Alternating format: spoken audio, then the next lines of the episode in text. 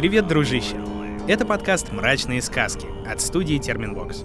Меня зовут Митя Лебедев, и здесь я читаю народные сказки из России и соседних стран. Тяжело жителям этих сказок прожить хоть день спокойно. Ведь в лесах, горах и даже в домах обитает невесть кто, самых разных размеров и обликов. Крылатые, многорукие, зубастые, пучеглазые, в общем, мрак. На то они и мрачные сказки. en mörk oändlig mark. Ned mot ett blytomt hav, en scen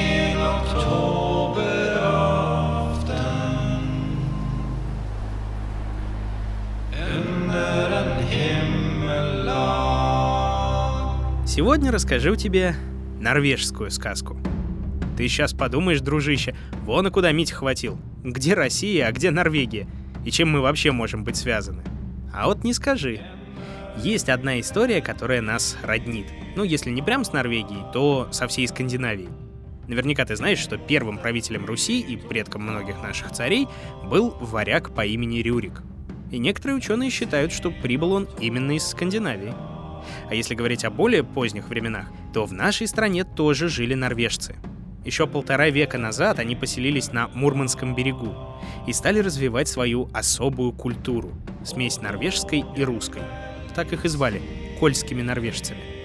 Правда, лет 10 назад их было уже не больше десятка, а сейчас, может, и вообще не осталось. Так вот, мифология Норвегии, как и всей древней Скандинавии, богата и невероятно красива — Холодный, негостеприимный край сделал этот народ сильным и суровым, так что во главу угла они ставили, разумеется, воинское ремесло. По преданиям, в рай могли попасть только те, кто пал в бою. Да и раем это назвать сложно.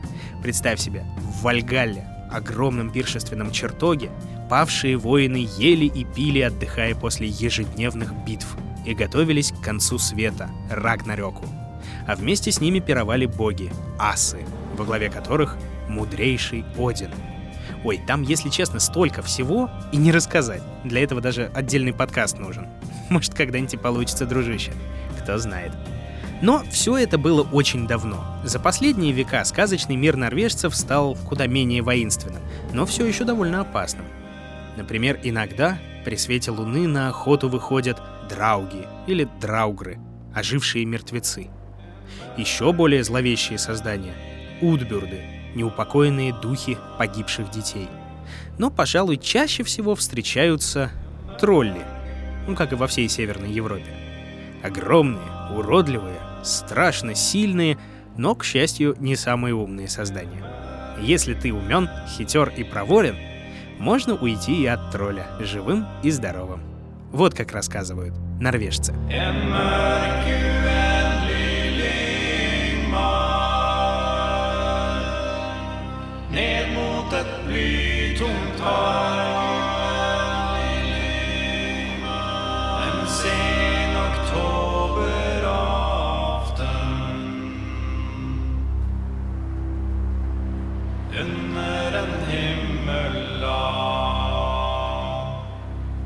Когда-то давно в местечке Вок в Гудбранской долине жил один бедный человек со своей женой.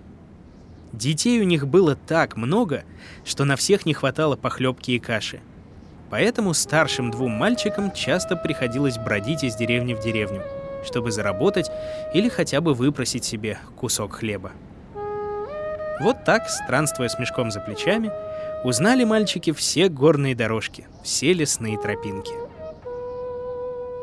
Однажды собрались они в Хедальский лес. Они слышали, что птицеловы и охотники на соколов построили там хижину, недалеко от местечка Мел. Мальчикам захотелось посмотреть на птиц, и если удастся, разузнать, как их заманивают и ловят. Братья знали самый короткий путь в Хедаль. Они свернули с проезжей дороги и пошли напрямик, через лесную чащу. А дело было поздней осенью, когда в лесах и горах уже ни души не встретишь. Девушки, которые летом пасут на горных пастбищах скот, в эту пору уже дома.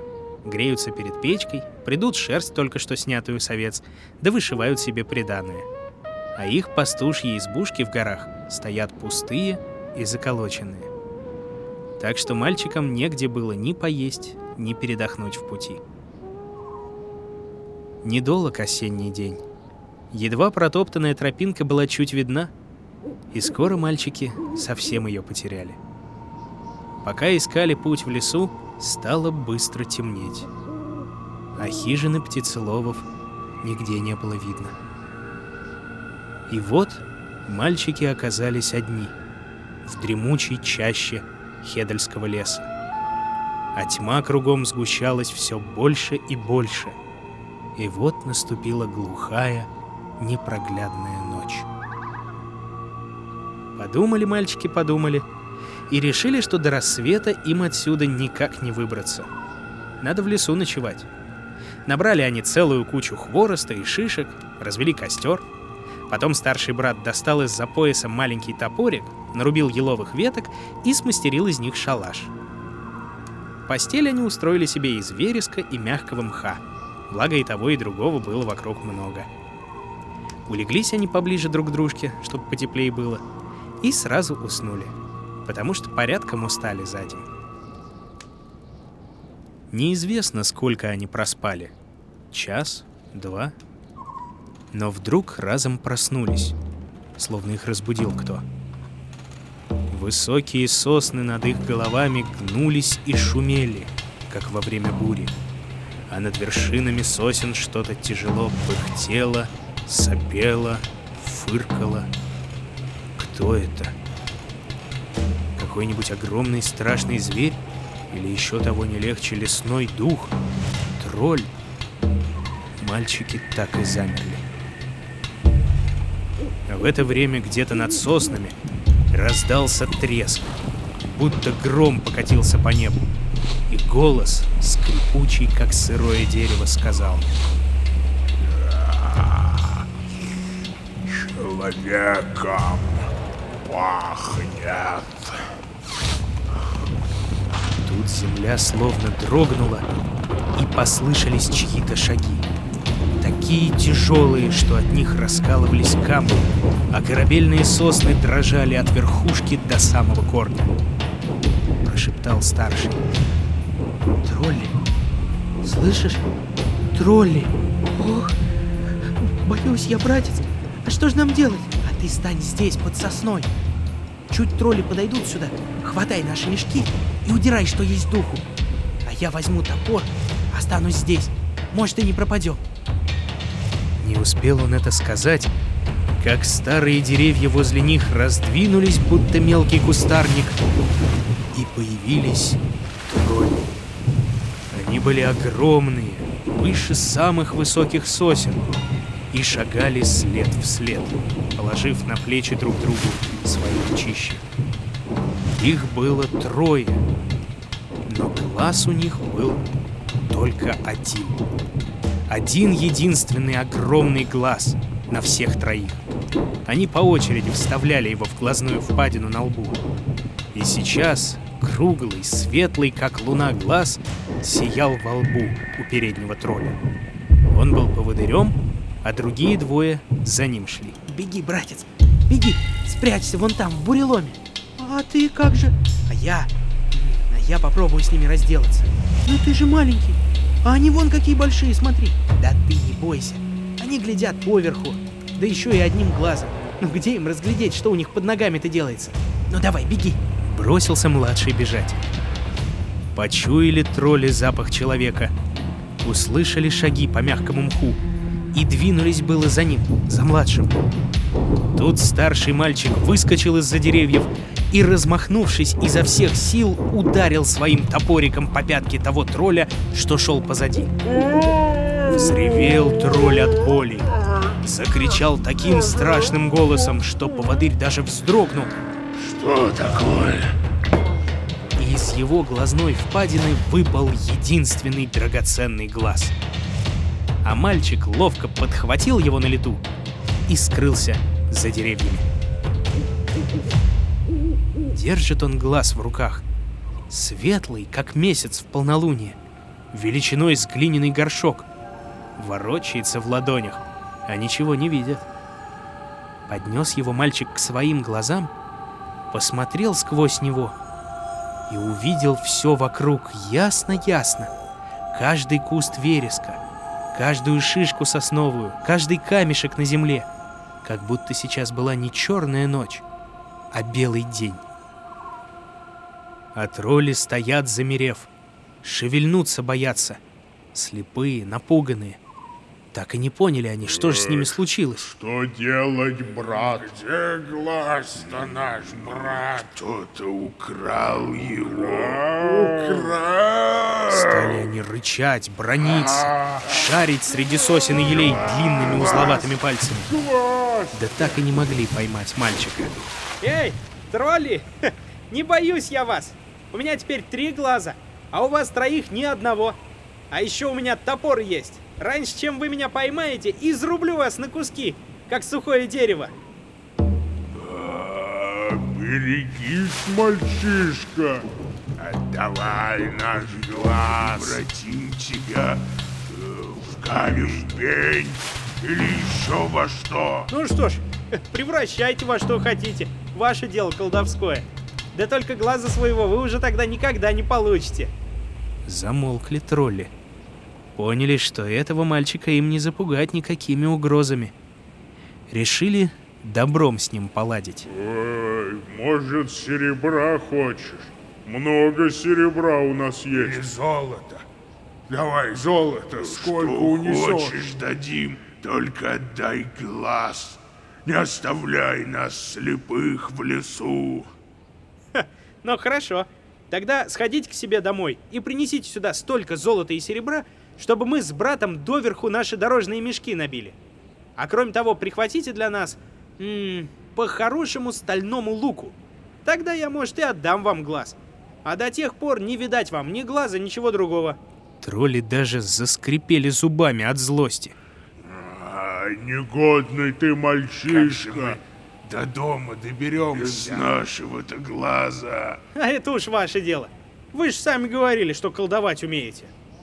Тогда тролли по очереди принялись звать свою хозяйку, старую троллиху мать. И вот издалека из-за гор отозвался чей-то голос, похожий на вой осеннего ветра. Услышала старая лесная хозяйка, что ее зовут. Старший тролль сложил руки трубой и крикнул через горы и реки. Беги, мать, в Хедельский лес. Неси два полных ведра золота и серебра и два стальных лука. Только прокричал он это, загудела земля, зашумели, затрещали деревья. Явилась лесная хозяйка на зов троллей.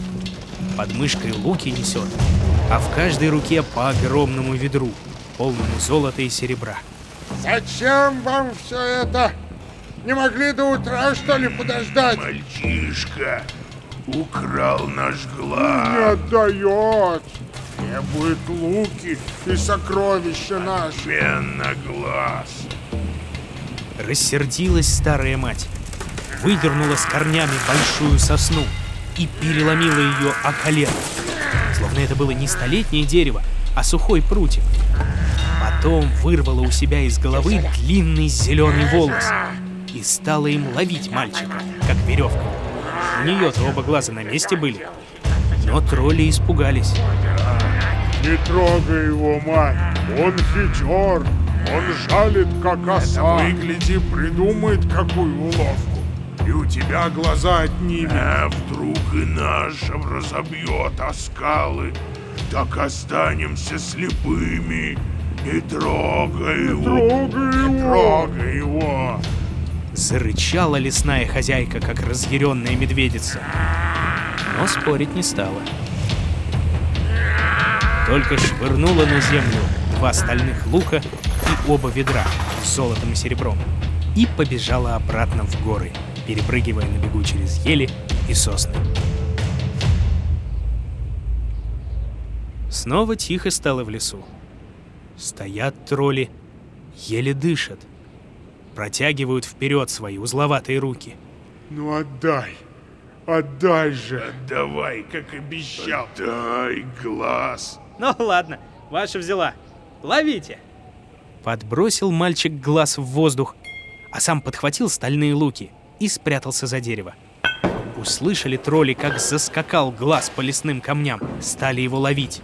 А как поймали, засмеялись от радости. Ну все, теперь-то мы тебя достанем, достанем. убежишь. Видим мы тебя, тебя, как жука. Мы разорвем тебя, как сухую траву. Да делайте со мной что хотите. Да только посмотрите, пока можете, вон туда, на восток. Глянул старший тролль-поводырь поверх деревьев, а там заря занимается. Вот как раз пока будете со мной расправляться, выйдет солнце и обратит вас всех в камень. Испугались тролли и, позабыв про мальчишку, побежали вслед за лесной хозяйкой. Только земля дрожала от их шагов и громовых криков. Как скрылись они за горами, выплыло солнце. Нашел мальчик своего младшего брата, набили они мешки с золотом и серебром, скинули на плечи новые стальные луки и, прихватив новые ведра, медные блестящие, весело зашагали домой. И зажили вместе со своей большой семьей радостно, сытно и счастливо. А что стало с троллями, никто не знает. Успели они до рассвета скрыться в своем жилище, или все же обратило их солнце в камень? Да вот только с тех пор никогда люди не слыхали, чтобы тролли бродили в Хидальском лесу.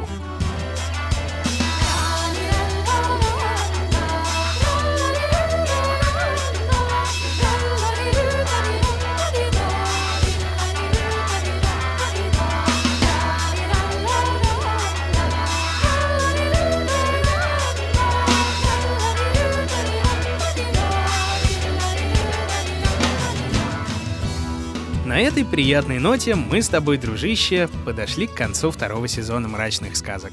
Какая у тебя теперь самая любимая? И чему она тебя научила? Делись в комментариях. И обязательно рассказывай, какие еще сказки можно прочесть в следующем сезоне, который, надеюсь, не придется долго ждать.